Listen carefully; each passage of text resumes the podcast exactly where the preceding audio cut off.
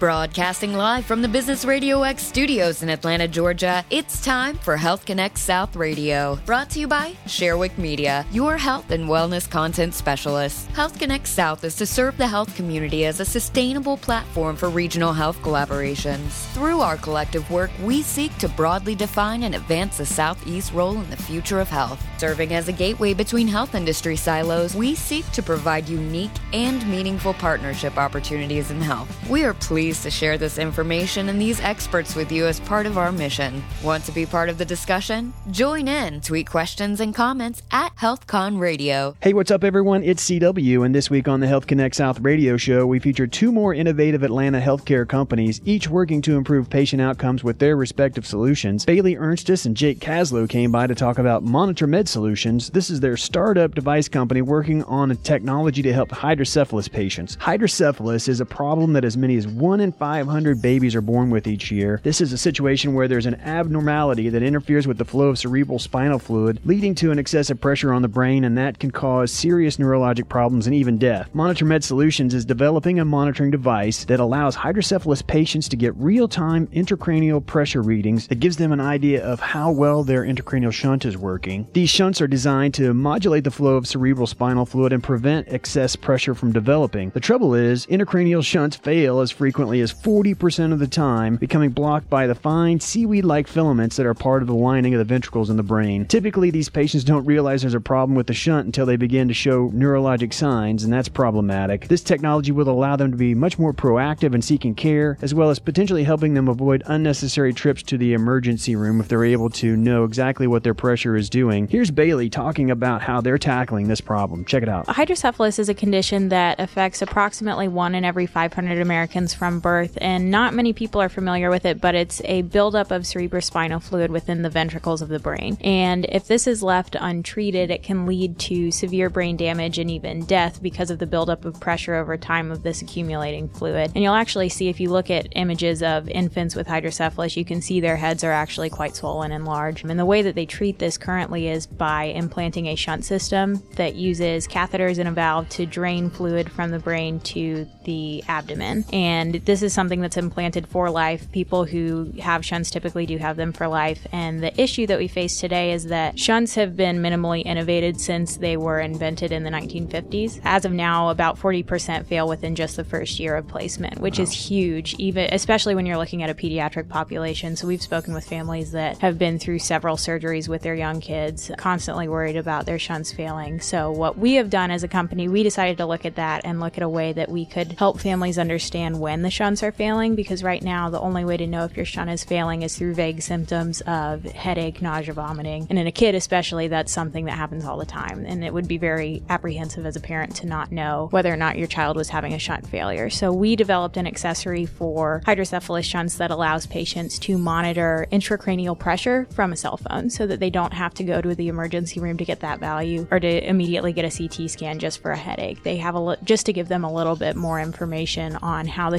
is functioning and being able to do that at home. And Jim Sullivan, he's the CEO of a company called HealPros. This company is working to close the gap in the delivery of recommended annual eye exams for diabetic patients. This population is at risk for developing blindness due to damage to the retina caused by elevated glucose levels. As many as 12 to 24,000 people go blind every year due to retinopathy. And because retinal damage can take years to develop to the point that it affects eyesight, many asymptomatic patients who aren't having any problems yet don't bother to go get their annual checks. Now, with new requirements that focus on prevention and outcomes, there's a need to try and improve compliance with these sight saving annual exams. HealPros is using teleimaging technology coupled with mobile on site technologists who can travel to a physician office or even the patient's home to facilitate these annual exams. They work with healthcare plan providers and physicians' offices to coordinate care on these patients and increase the likelihood that they can catch these troubles early. They're able to communicate their findings back to the patient, physician, and healthcare plan providers and allow action to be taken if abnormalities are found. Here's Jim talking about their innovative approach to this preventive care. Check it out. Sometimes not very easy to describe the solution we created. Ultimately, we put together a full logistical platform to move patients into compliance with their annual eye exam. That was our first product called Eye Comply. And the idea was the need that was driving that was that health plans have become responsible for patient behavior today. So ultimately, years ago, they were responsible to put together a provider network networks and to adjudicate claims, besides being finance companies. Well, since they've been managing Medicaid and Medicare, they're now responsible for the outcomes their patients face. So instead of just making sure those networks are available to their patients to see a doctor, they now have to make sure that if you have diabetes annually, you're checking your eyes. If you have heart problems, that you're taking your medicine. If you have diabetes, that you're taking your uh, uh, diabetes medication. So to do that, they either have to trigger the patient by calling them saying, please do this, or they have to trigger the provider by saying, please make sure these patients do it. It's not working. So every year, 15 million people a year are not getting their eyes checked that have diabetes. That's about half the existing population. So the traditional approach to dealing with this was to look at behavioral models to changing patient behavior, you know, or changing physicians' interest in getting patients to do things. Uh, it hasn't worked. So what we did is with our background in radiology and telehealth and telemedicine, put together an offering that said, we're going to bring the care to the patient. We're going to close the gap for the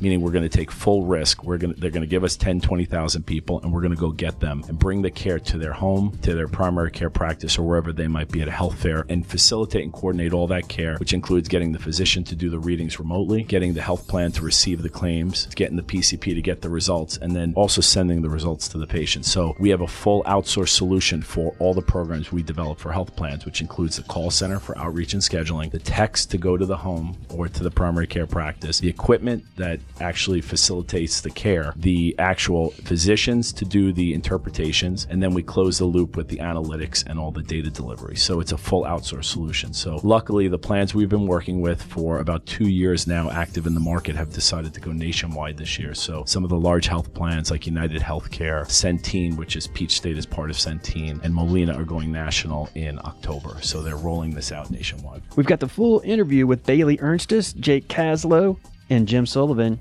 coming up next. Welcome to Health Connect South Radio this morning, the 29th episode of the show. It's always great to be here. And as as always, we're joined by Diana Keogh of Sherwick Media. If you're not familiar with Sherwick Media Group, they're a company that helps companies tell their story with high quality videography and a host of other digital media options, as well as print media. They can help you produce social media content and website content that keep your customers coming back for more information and keeping them engaged with you. So get to know Sherwick Media Group at sherwick.com if you're not already familiar. And then this morning on the show, we're going to be joined in the studio with a couple of companies that are doing some cool things with technology. We're sitting down with Bailey Ernstis and Jay Caslow of Monitor Med Solution. Thanks for taking some time coming around the corner from uh, the Georgia Tech area. Thank you so much. We're happy to be here. It was a long hop, I'm sure. Absolutely. Pretty far. and then we've got Jim Sullivan. He's the CEO of HealPros, and they're a technology company also utilizing telephony and teleradiology, teleimaging as component of what they do, helping the diabetic population try to avoid blindness, actually. Thanks for taking some time, Jake. Thank you for having me. We'll start with you all. Talk to us a little bit about your background. How did this whole thing t- come about? Because from what I understand, Monitor Med Solutions is focused on trying to help folks who have experienced hydrocephalus. Yes, that is correct. So, for the folks who aren't familiar with hydrocephalus, uh, you want to talk about that and, and your solution a little bit, and then we'll get into kind of how you got here. Hydrocephalus is a condition that affects approximately one in every 500 Americans from birth, and not many people are familiar with it, but it's a buildup of cerebrospinal fluid within the ventricles of the brain. And if this is left untreated, it can lead to severe brain damage and even death because of the buildup of pressure over time of this accumulating fluid. And you'll actually see if you look at images of infants with hydrocephalus you can see their heads are actually quite swollen and large. And the way that they treat this currently is by implanting a shunt system that uses catheters and a valve to drain fluid from the brain to the abdomen. And this is something that's implanted for life. People who have shunts typically do have them for life. And the issue that we face today is that shunts have been minimally innovated since they were invented in the 1950s. As of now, about 40% fail within just the first year of placement, which wow. is huge, even especially when you're looking at a pediatric population. So we've spoken with families that have been through several surgeries with their young kids, constantly worried about their shunts failing. So what we have done as a company, we decided to look at that and look at a way that we could help families understand when the shunts are failing because right now the only way to know if your shunt is failing is through vague symptoms of headache, nausea, vomiting. And in a kid especially, that's something that happens all the time. And it would be very apprehensive as a parent to not know whether or not your child was having a shunt failure. So we developed an accessory for hydrocephalus shunts that allows patients to monitor intracranial pressure from a cell phone so that they don't have to go to the emergency room to get that value or to immediately immediately get a CT scan just for a headache. They have a li- just to give them a little bit more information on how the shunt is functioning and being able to do that at home. When you when we spoke the other day, I was surprised because I asked the question how how, Mm. how often does hydrocephalus occur, and you were saying as many as one in five hundred births, uh, as many as two hundred thousand people a year are, are dealing with hydrocephalus. That's correct, and and um, I, that's roughly six hundred thousand born with hydrocephalus every year. which is shocking. Um, which I had it- no idea it was right, that high. Right, and um, it, it's even aside from the people who are born with hydrocephalus, many older people actually do develop hydrocephalus later in life, and it's something that's commonly misdiagnosed for dementia. Uh, they don't really know unless they go in and do a CT scan to see that the ventricles are enlarged, but that can actually cause dementia-like symptoms in a lot of elderly uh, patients as well. And so, how would it develop in an elderly patient just over time, or how? I mean, explain that to me. So you can have a couple of ways. Um, one, so you have two types. One, the brain just produces too much fluid, and so that causes a pressure buildup. Or two, sometimes you can have um, a blockage of the way it's supposed to normally drain, so that can sometimes cause it. Um, obviously, if it develops later, generally the brain's not just all of a sudden producing too much fluid. You can have a blockage. Sometimes, And is it a vascular issue or a, a neurolo- neurological issue, or where is that kind of, especially in elderly patients, where is that categorized? Uh, generally more. I mean, so it's in, in, it's more treated by neurosurgeons, but it's more of a, a neurological issue. I got it. So, of all the things that y'all could have done, you know, all the sandboxes you could have played in, why this one? Um, oddly enough, so Jake and I are both graduates from uh, Georgia Tech, and we have worked with our. We're both biomedical engineers, and every engineering student at Georgia Tech does a capstone project. And our project was sponsored by uh, Children's Healthcare of Atlanta and also a charitable foundation called Ian's Friends Foundation that works to solve pediatric uh, neurology problems, specifically, mo- most commonly with pediatric cancers, but other neurological problems as well.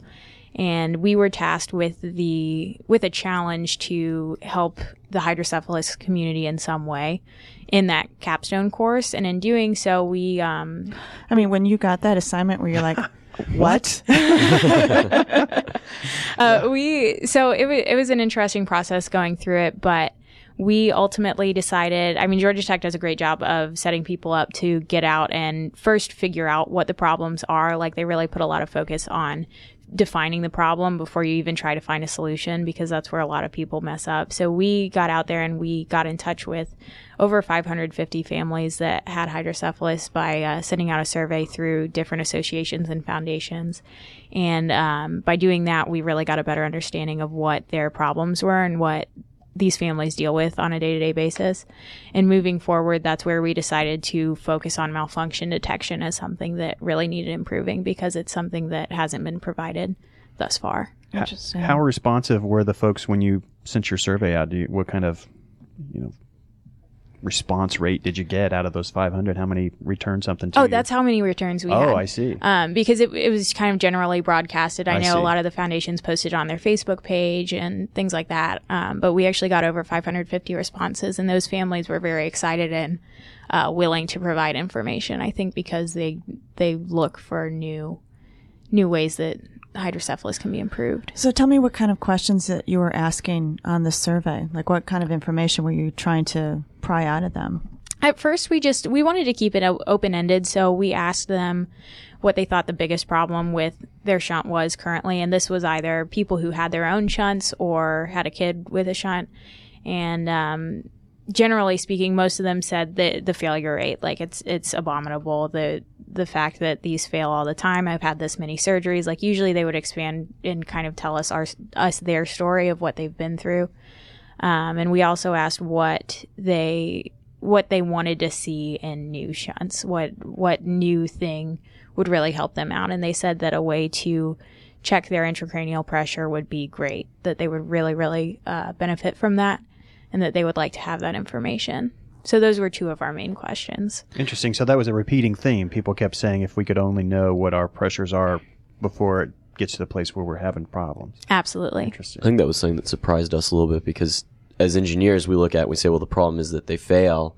And so we assume that people would be like, well, I want something that doesn't fail or doesn't fail as often. But really, I think eh, within the community, there seemed to be a lot of hesitancy towards new technology there because they've kind of seen different things come and go that didn't really work. And so I think they really just said, you know, we've got this problem. We just want to know when we're having this problem. And I, I think we were surprised that that was the overall answer.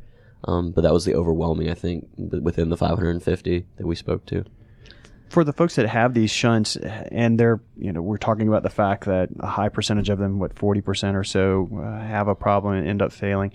Um, is there a common reason is that, that causes that? Is there a clotting problem, or what, what's causing that to, to get About about seventy percent of the time, it's an issue with clogging in the proximal catheter, the one that's inserted into the ventricle of the brain.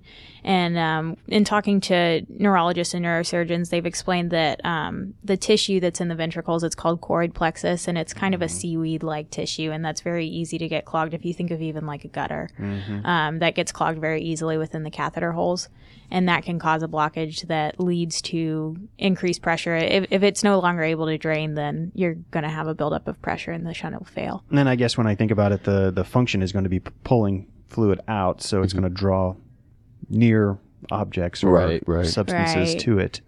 So, uh, And this is a process that happens in our brains naturally. I mean, it's we have fluid constantly. Right, rotating it's down to the constantly spinal column and back again. I guess. Mm-hmm. Yeah.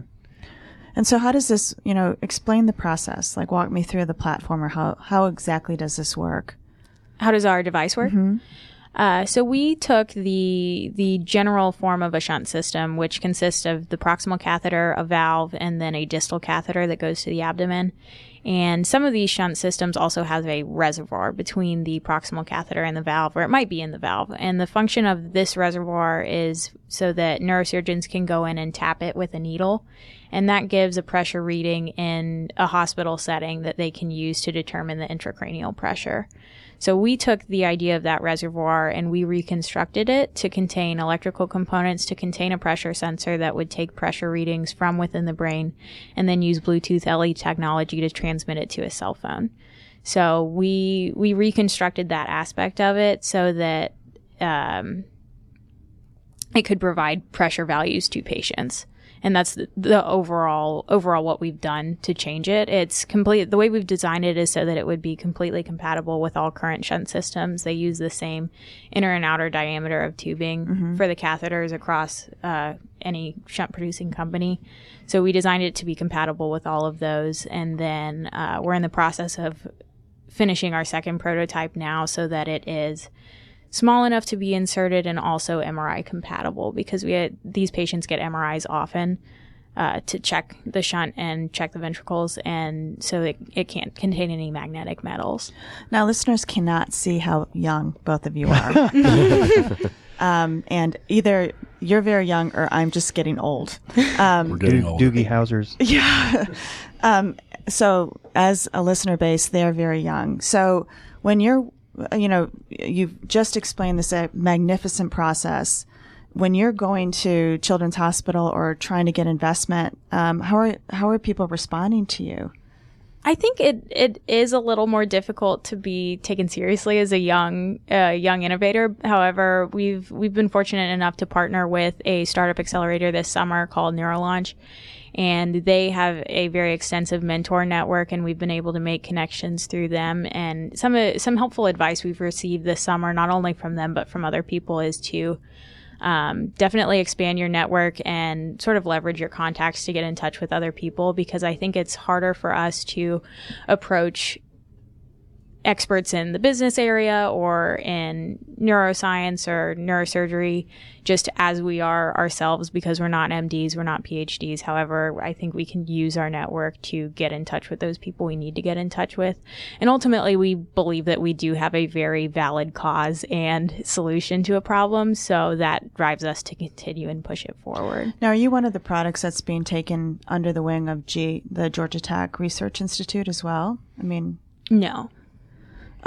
So they've, you know, Georgia Tech has actually got almost an incubator within itself that helps companies with it in Georgia Tech. I mean, it's a cooperation between um, Georgia Tech and also Children's Healthcare of Atlanta. So, Yeah, I think that we we looked at that and Neurolaunch as we were kind of coming out of Georgia Tech because we certainly recognized that we had this product that we believed in and we wanted to take it further, but we didn't really know all the steps. And so there were a handful of avenues provided by Georgia Tech, and then Neurolaunch was just more specific to what we wanted to do. So when we were accepted into Neurolaunch, I think that was kind of the route we chose to go, and I think we're glad we did. Um, they've been able to provide a lot of help. And so, in the process where you are, I mean, the platform or the device has been developed already, right? Mm-hmm. I mean, are you manufacturing it? Are, do you have customers? Where are you in the, that process? So we currently have a prototype, and we're looking to move into preclinical trials. Um, you know, we, we want to validate that it functions and it's safe in an animal model, and then moving forward, we'll move into FDA regulations. Okay. And so is funding, like who's, how are you, what's your business model? Who's paying you? Ultimately, in in the end, when this is uh, a purchase device, it would be purchased by hospitals. Uh, the way that they uh, sort of pay for shunt procedures now is there's one CPT code for reimbursement of a shunt insertion. And that's bundled in with the cost of any devices you use in that. So it, it gets a, a little bit tricky for us because hospitals are not incentivized to use the most high tech uh, devices because they cost more and they're only getting one payment no matter what they use. However, we believe that we can provide a return on investment to hospitals because even if we prevent uh, one ER visit from a patient that doesn't need to go, that'll save them money because they don't have to pay for a CT scan. They don't have to pay for the hospital staff to see that patient. I, it's something that we've developed out further, but we believe that we have a good return on investment to hospitals. So ultimately, it'll be purchased by them, um, and that's that's how our business model will work. But we believe that um, that that decision to stack to stock the device will also be driven by patients and physicians because the ones that we've spoken to thus far want it very much, and it would we believe that it would be the new standard of care within hospitals. And so, as far as I know, that Google always advises, you know, the ten best or ten things about Google. They always say do think do one thing well. And I know that you guys are thinking that's the one application, but you know, thinking ahead five years from now, once you get the FDA approval, what other applications does this this process have? So, I mean, one, you know, neurosurgeons we've talked to, um, they, you know, uh, monitoring ICP is definitely a valuable vital sign to be able to look at. And so within just even still that realm, um, if there's like a traumatic brain injury and things like that where there could be swelling, being able to monitor intracranial pressure there would be valuable. Um, and then beyond that, there's other fluid cavities that, you know, with, with throughout the body that would be valuable to measure the pressure there. So kind of stick with this, you know, vertical right now in hydrocephalus, but then as it is approved and, you know, and available on the market, kind of alter it as needed to, to be available for other, other applications. But there's definitely within that, you know, certainly a commodity and being able to monitor pressure and transmit it out that easily. So, both of you same major in school. Um, how have you kind of split up the duties of running a company? So it's actually we have we have a third co-founder who who's not here today, Carrie Simpson. But we ha- the three of us have split up responsibilities this summer. I'm the CEO, so I handle more of our business development tasks and pitching to investors or just pitching in general. Um, Jake is our chief technical officer, so he works more closely with the prototyping. Yeah. And then Carrie is our chief operations officer. And as far as expanding, like is Neurolaunch he- helping you kind of put your executive team together as far as and, and matching you with investors and how's that going? They have. We have a demo day coming up on August 24th, and that's. I believe they're expecting over 200 investors flying in for that. So we'll we'll give a pitch there and have a table, and hopefully make some good connections there. We're hoping to find an investor at that point for our next round of funding.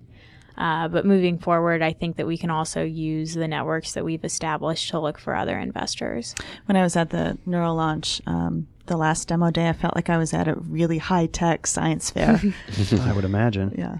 We've been talking with the founders of Monitor Med Solutions, Bailey Ernstis and Jake's, uh, Jake Caslow, talking about the solution that they've been developing to help folks who are uh, born with hydrocephalus or develop it later in life and ultimately require a shunt to be placed in the ventricles of the brain that helps modulate the uh, the ventricular pressure uh, by uh, controlling the flow of the uh, cerebral spinal fluid. And we talked about the fact that those shunts fail frequently, almost half the time and uh, often require repeat surgeries and treatments to to correct that can cause obviously some big neurological problems when those uh, develop the problems that they have.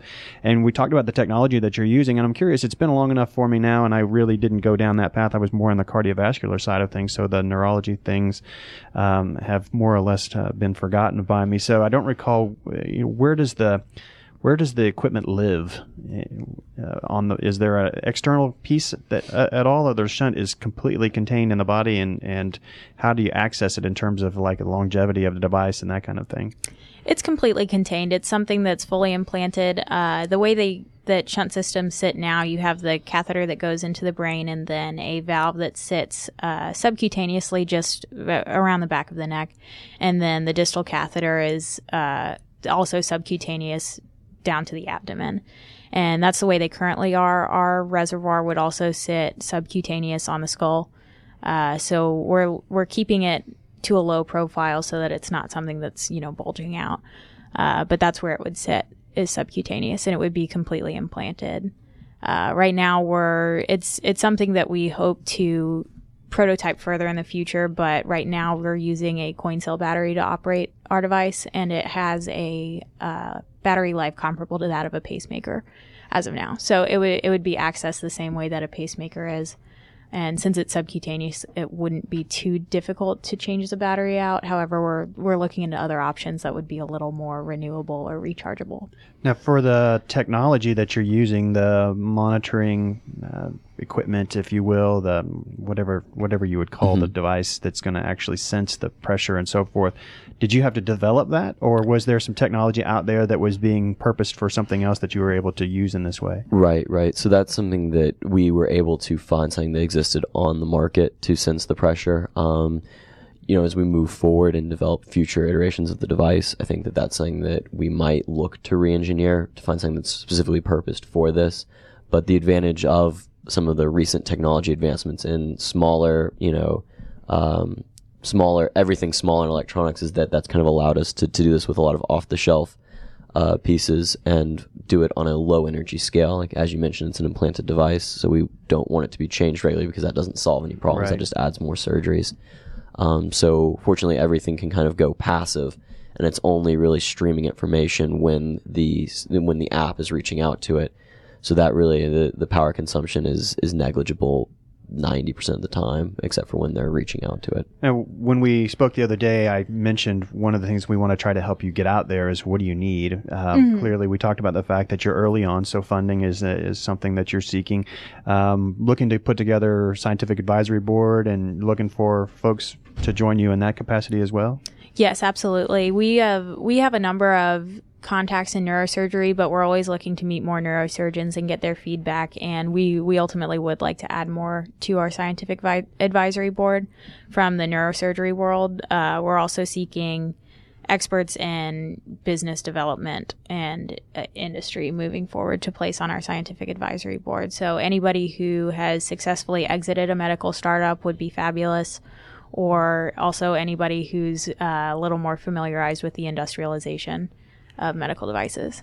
Do you anticipate being able to collaborate with other device organizations of some kind or other network that might help you once you get to that place where you can not have to hire an army of people to go out and contact the right, hospitals and the right. doctors and so I forth. think um, ultimately our our goal is acquisition. We would like to be acquired by a larger device company mm. because they already have the sales channel set up. They can do this a lot more efficiently than we could. Um, so that would ultimately be what we would like to do. So do you guys have your patent in place already? We we do have a provisional patent in place, and we're working with our lawyers on developing, um, filing a utility patent at the end of the year. Yeah, they have a patent strategy involving. Yeah, we have like we have an IP of... strategy set up to maybe file a couple more provisional patents to fully encompass our technology once it's it's set and defined, and then we'll file the utility patent towards the end of this year. What do you see as a horizon for for time uh, from where you stand now eh, with your prototype to uh, you mentioned the fact that you need to go through some clinical trials uh, on the animal side and then obviously move over to the human side. How, how how long does that take for you? So ideally through towards the end of this fall uh, finish up funding and then move forward with the prototype we have into an animal trial model either December, November December this year or early into next year. Um, and that should last about six months and then seek funding to move towards the uh, the FDA and, and trials there. Um, So with animal trials, how how does one go about getting in, a device into that? Like, where do so you start with that? fortunately you have uh, we've actually talked with t3 labs and they're very helpful in because they've done it before and so they provide the space and protocols and they actually reach out to the fda to make sure that everything is you know is the data they're going to want to see to give us the approval to go ahead into the you know to the trials there. So they actually kind of create the protocol and and give you the space and uh, the the you know the, the animals and the surgeons and everything so they kind of set it all up. This might be a dumb question, but do animals are they born with the same issue, or do we have to basically put it into the animal's brain and then what happens then? So I think that they have um, sheeps that are that do they can that they can have hydrocephalus. Um, for our particular device, it's not necessarily crucial that they have this condition because it's just sensing the pressure and transmitting it out. So we're kind of in discussions now about how necessary that is because it changes costs. Obviously, if you're trying to uh, use a, a more specific model. So for us, like I said, if it's just transmitting pressure out, it'll transmit pressure out even if things are in normal condition. Um, And the trials are done not in rats, but in, actually in sheep. uh, they're looking at either at sheep or dogs, um, our canine model. So those are kind of the two options now, and, and it's just kind of what provides the best model that they're going to want to see. Um, so you know, it's the most safe testing. Interesting. Well, it's remarkable what you guys have accomplished. I mean, already. And when did you actually graduate? May. About We need About the rest of months us in this room need to get busy. chop chop. Wow. I hope you got an A on your project. we did. we did. Anything else that we need to cover to uh, to make sure we get the word out about all things Monitor Med Solutions for you, so that You folks know, know how I- to help you out? I really appreciate the time that you all have taken in having us out here. I know um, if any if any families are listening that know anyone with hydrocephalus or if you deal with it personally, like first of all, I give my personal uh, support to you because the, the, after working with so many families, we've realized how difficult that can be and the struggles that a lot of families really go through in dealing with that. But um, if anybody's listening who's interested in in helping or just interested in general, they're welcome to reach out to us through our website. It's uh, www.monitormed.net. Um, but you know, and anybody is welcome to reach out. We're always happy to connect with people. I linked up with you on Twitter as well, so folks can stay Great. up with your progress along the way as well for listening to us. And we'd love to have you back when you guys get a little bit further down the road as well. Oh, we would we would like that a lot. Uh, we'll have to, yeah, get some progress reports. and we, the next, uh, our next guest, Jim Sullivan from uh, HealPros. They're an organization that is using uh, telephonic technology to be able to help patients have who have diabetes to prevent blindness. Uh, as many as twelve to twenty-four thousand people a year go blind due to diabetes. I did not realize that until we started looking at.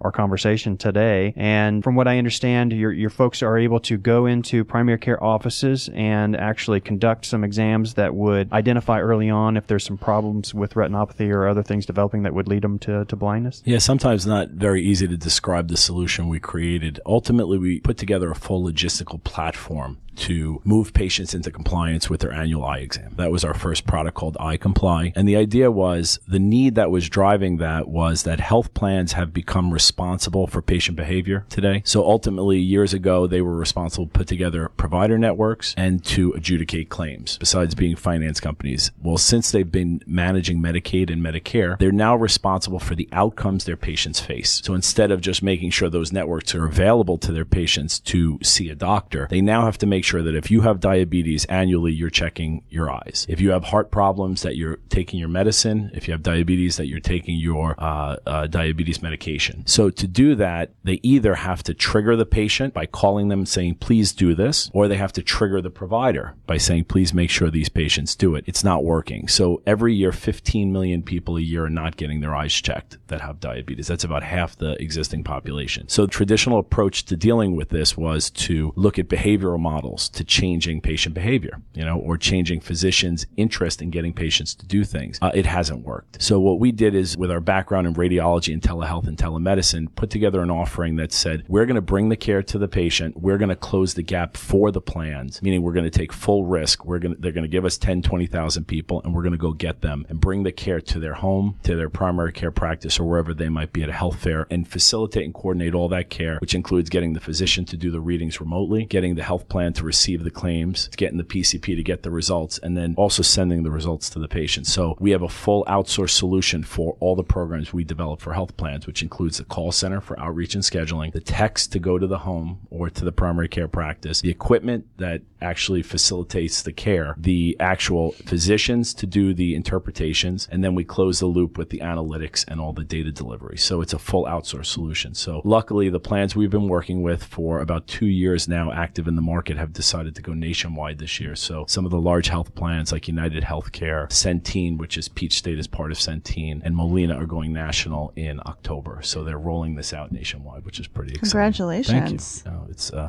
it's it's been a long road, uh, five years. So you know, Wow. five years. So uh, talk about the evolution. How did you land in this particular space? Because the the website talks about teleradiology, for example. How did Yeah. how did this whole piece come together? for just about 12, 13 years, I've been in and around radiology and telehealth. Uh, we formed and sold a private practice group. We uh, built a radiology billing company. We've owned imaging centers and a radiology advisory firm, all in radiology and telehealth. Uh, I uh, was a passive partner for the last four years as I was building this.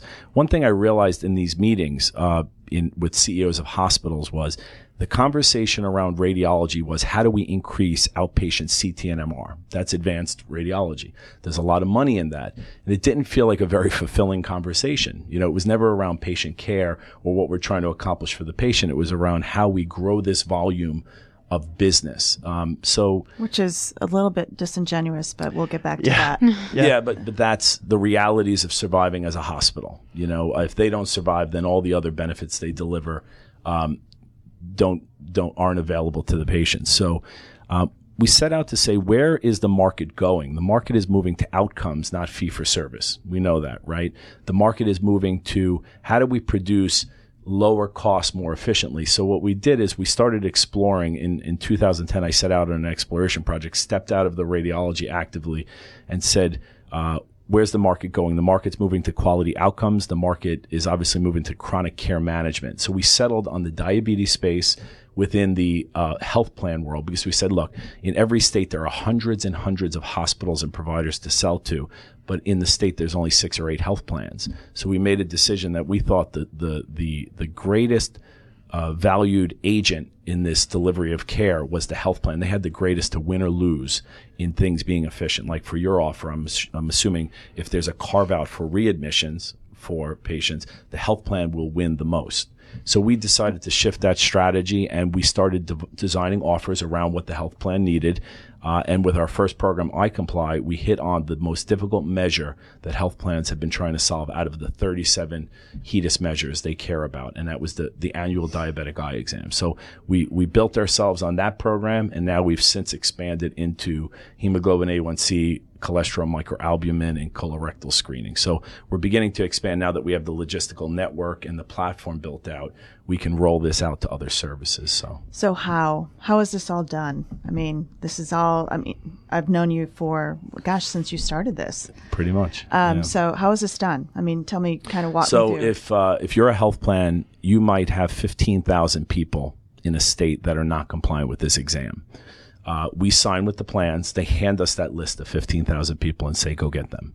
We uh, push that over to our patient outreach and engagement function, which is primarily call center related, although there are other functions we coordinate within that to get the appointments.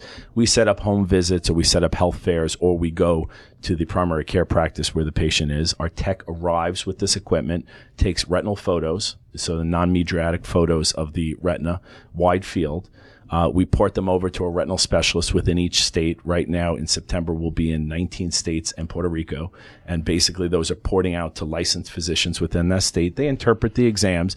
They can do about 40 an hour on their iPad. We developed a cloud based platform where they could be on the plane with GoGo in flight and be reading these. Uh, the advantage to them all is that they not only are they reading them, but those patients are becoming aware that there's a physician that read them and they can call that patient, uh, physician if there's advanced care needs.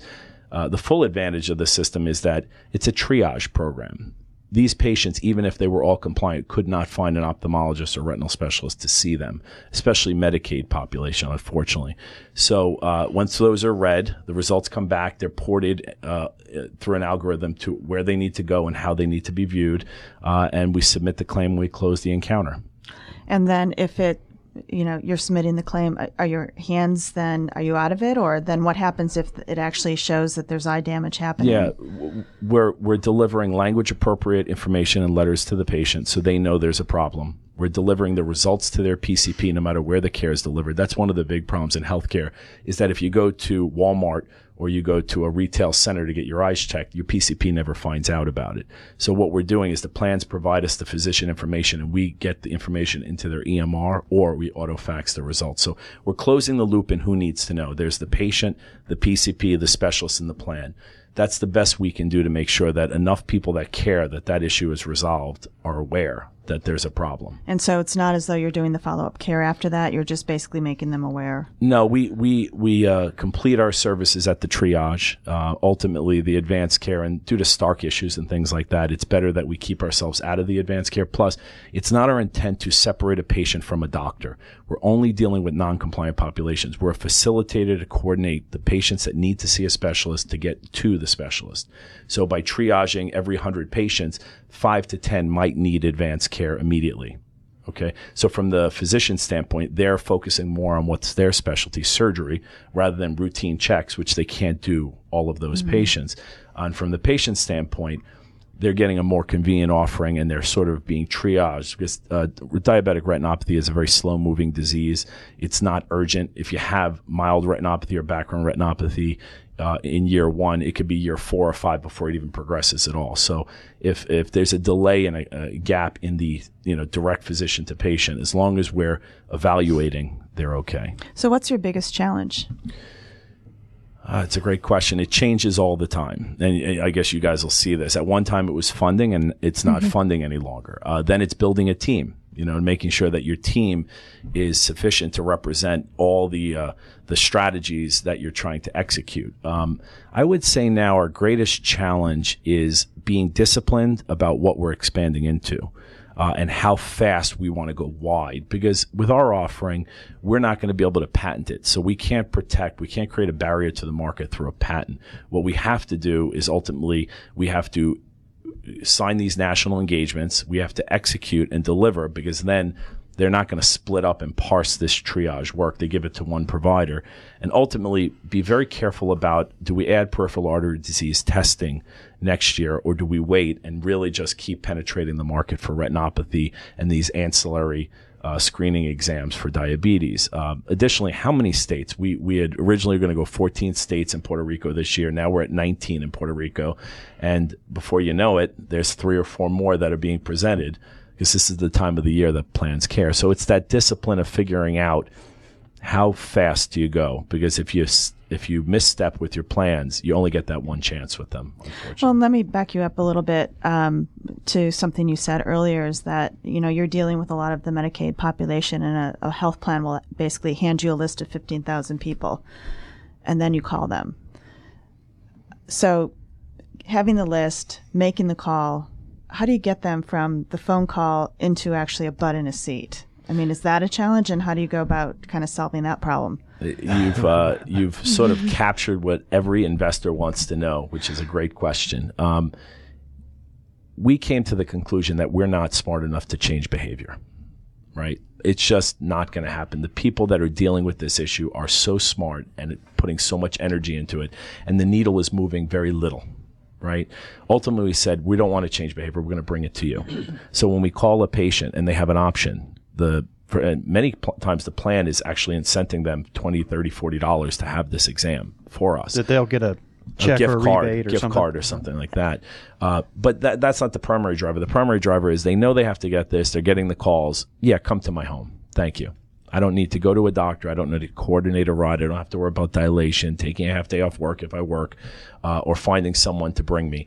Uh, thank you. Come to my home. 7.7 out of every 10 appointments, uh, every calls we connect with a patient could translate to an exam. Well, So I guess if it's I- hard for them to not be home. So if I I live, guess- There are no shows. 15% no shows if if they're on I home. live in Mosquito Country, Jasper County, uh, for you as a business, uh, how does that logistically it's, work out? It's a great question. So, from a plan's perspective, and this is just pragmatism, right? Uh, they have, let's say, 10,000 people spread out throughout the state of Georgia.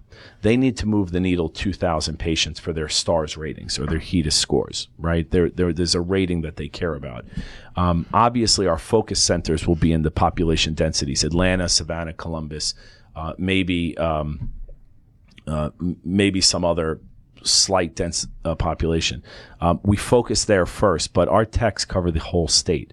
So, from the standpoint of a state like uh, Georgia, we might have four techs in the state, and they are traveling as much as an hour and a half and coordinating eight appointments, two hours, and then coming back. It's it's just a reality of how care is delivered, but there is more of a focus on grabbing as many patients as possible first, and then if the patients in Jasper want an appointment, we coordinate that sort of less frequently, maybe once a quarter, where we're in that area. But they do get an opportunity at that exam, and that's why the mobile techs are key. And so the underlying problem here that we're facing is not so much that the primary care doctor is not doing it; it's the patient won't go to the primary care doctor to get it. They don't go. It's asymptomatic. Retinopathy is asymptomatic typically until it's a problem. So, uh, from the standpoint of the patient, and we've gone to doctors, you know, look, you have diabetes.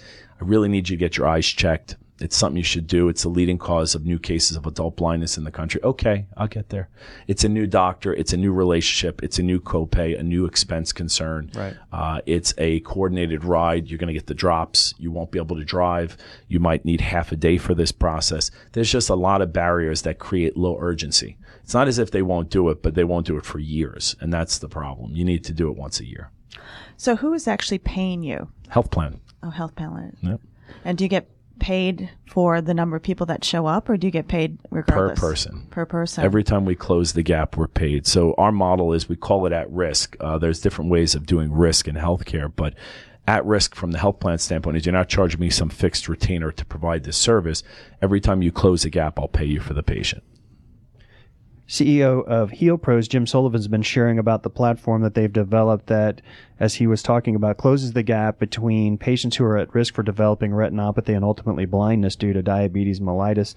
Um, we talked about the fact that many of these folks that you're you're focusing on are Medicare, Medicaid type patients, and and from a uh, patient behavior perspective, it's difficult to get those folks to go when they feel fine nothing's really wrong. I feel great. I see great. There's nothing going on to get them actually to go and get these exams that, as Jim was describing, are necessary on an annual basis to, to track the progress, which can be slow moving, but once it reaches a certain point, then obviously now problems are going to happen and, and cost and all kinds of things related to that will occur. And, and I'm curious, uh, I, I guess it gets, life gets very expensive for that patient if they do ultimately have blindness, then now we're, we're dealing with all kinds of different issues for them that, uh, that they have to try to accommodate then. Yeah, the um, there's been a lot of studies, and you obviously have to be a little bit skeptical the ranges in expense that a patient can experience or the system can experience when a patient moves into the more advanced phases of retinopathy. I've seen studies as much as 17 or 18,000 per year for a patient that has advanced retinopathy.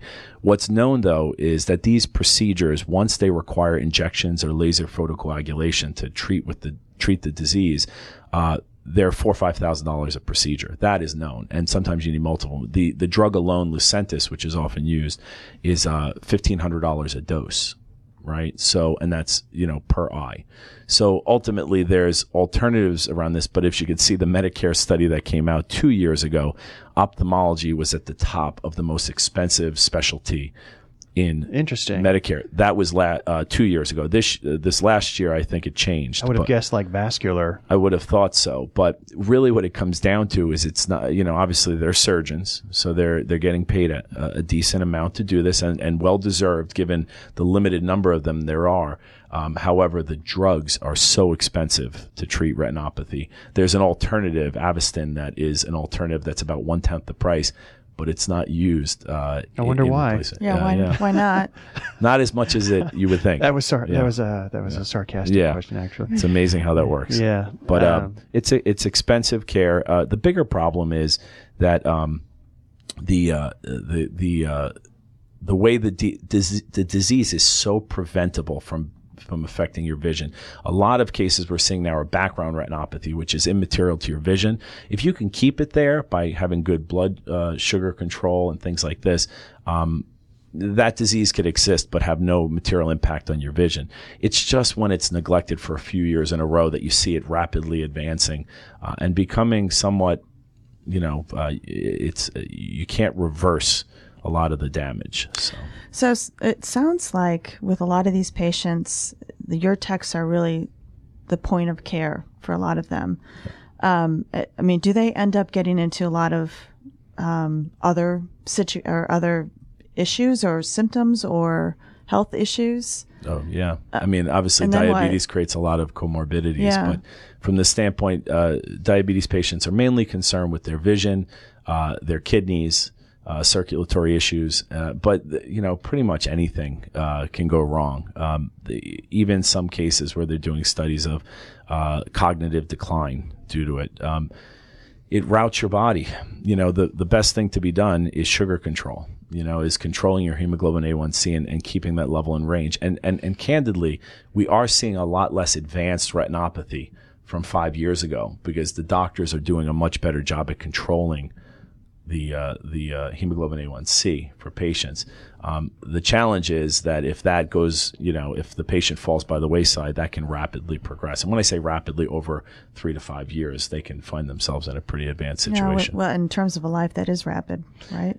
It, it is because you've never, I've never met a patient that have, has lost part of their vision that didn't regret not dealing Doing with something. it. Sure. Yeah, given mm-hmm. that it was just so easily, it's not even like quitting smoking. It's just getting your eyes checked and then being aware that you have an issue and then remediating through more proactive control. Well, I would think that with your text there, that the health plans would, you know, have, have they asked you, well, while you're there, could Yes. you, and then what do you do with that? And do you charge them more? I mean, Yeah. it's per patient, so then what?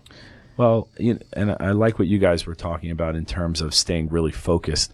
Um, we only want to design and directly deliver very complicated things that uh, that are best delivered and most profitable for a company in aggregation. So the reason home healthcare companies use us as a subcontractor for this eye exam is that we have enough of a concentration of patients to see to make it worthwhile to do whereas a home healthcare company might only have one or two in the day that might need this exam. So as we roll out things that we're designing and developing directly ourselves, that we want them to be more complicated and where we can aggregate and focus on a population. Uh, but things like the the um, cholesterol, hemoglobin A1C, microalbumin, and colorectal screening, uh, we're using self-testing kits from Home Access Care. So our techs are not clinical. Again, we're keeping our hands out of the home healthcare space. They're just facilitating, engaging, opening. We just met with a company yesterday, Sensogram, which has a uh, FDA pending device where you put this device on the finger, just like when you go in the hospital for oxy- oxygen saturation, heart rate. Uh, it'll even take the heart uh, rhythm uh, as well as the um, uh, your your blood pressure. Okay, so something like that, where we add that into the visit to gain some biometrics for the plan, might not meet the standard of care for full satisfaction of that, but it gives the plan some idea that hey, has the patient's waist grown three inches since the last time we recorded? That is that needs to be known. Is their blood pressure 180 over 110? We need to know that. It's it's it's helping them gain some visibility on where to focus their energies to remediate emergency room visits, right?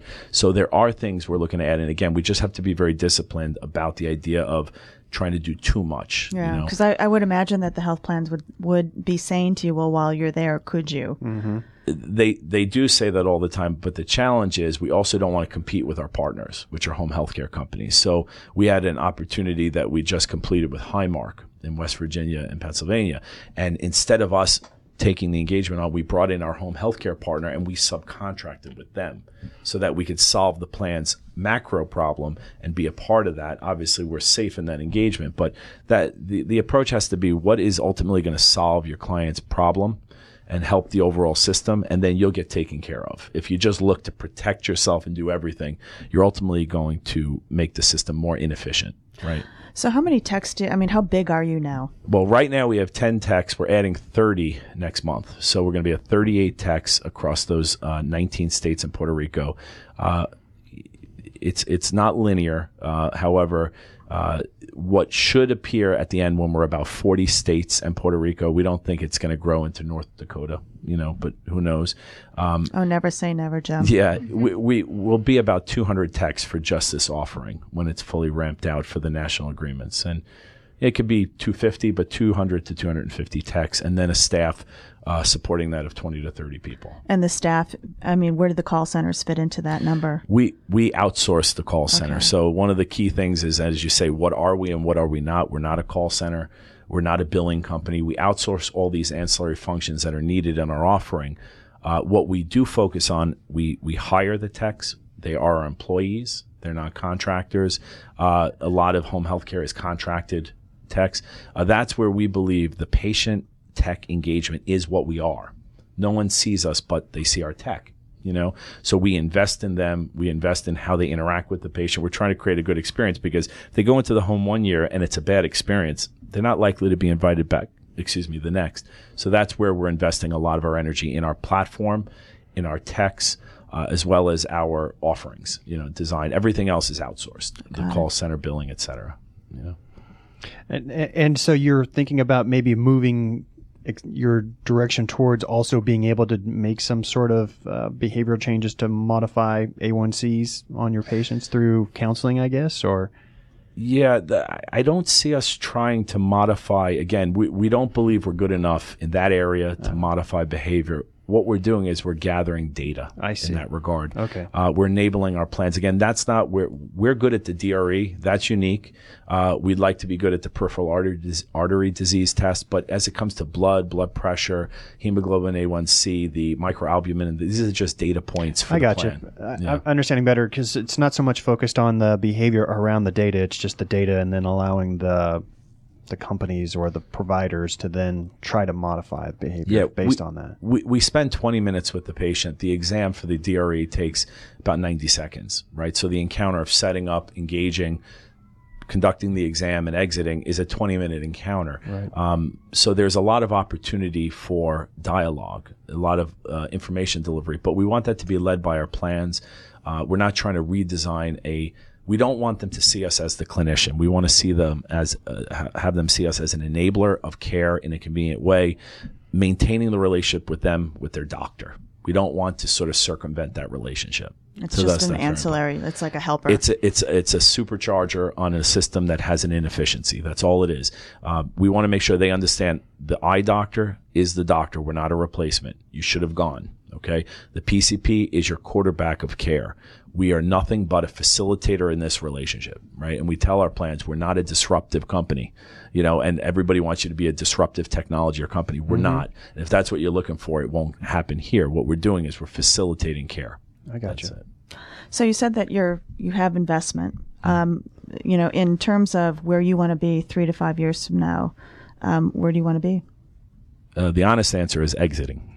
I like honesty. Yeah. Well, that's our that's our when I say exiting to a health plan or to a home health care company, we're positioning ourselves for that because we believe where this will ultimately be valuable and where we can't bring it is to the level of aggregating all the services. So a lot of our partners say with your national open scope agreement with some big health plans, you're allowed to provide anything. Um, but we don't believe we're suited to build everything we're suited to build certain things. And you know, as we set up this infrastructure and we built the services, we understand the the uh, the future of this is larger, and it probably includes someone uh, different than us taking it to the, to that next level.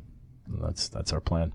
So, what sort of collaboration or partnerships or resources are going to help you get, get to there? your next step? Yeah, so in our next level of funding, uh, we're seeking health plan venture arms, right? F- Plans that actually uh, venture firms that are affiliated with the potential exit partner. Um, from that standpoint, not only can they help us grow our business, but they can help us go through the phase of e- exiting to those type partners. So uh, we started our business with angel funding. Um, we uh, that that is money, but that's not strategic funding, right? And now all of our moves are towards firms that are in the southeast region primarily, but focused on with tightly affiliated or directly owned by health plans, because that's our key target. So. Got it. What else do we need to cover for you that will? Uh, Like what Be else valuable haven't for we people to talked know. about that you you know Yeah, we've talked about quite a bit. I mean, candidly, uh, listening to your presentation, I was just blown away and impressed, and it made me think about a couple things. Uh, when thinking about who you market to, um, we started with the provider space. You know, it wouldn't be terrible to think about the health plan space. You know, does the health plan care about it? Because they're an aggregator and they're powerful over all the systems in a state. If they like your offer, can they uh, be an imprimatur to it, or could they directly buy? And that's something a big move we made early on that made a big difference in our business because it's really sometimes hard with the best solutions to sell to an over-occupied consumer. That's a great point. Yeah, they're just so busy that uh, sometimes you don't know where you fall in the priority scale. and there's so many to actually focus on as opposed to the health plans which you know there's not as they have a bigger almost a bigger reach than and and if they aren't the buyer and they like it, they'll they'll they'll create the environment for the providers to buy it and to use it for whatever reason because it saves cost. Although, like you're saying, a lot of them moving towards encounter costs and not being exposed to that. There's still carve outs for certain emergency room visits. Right.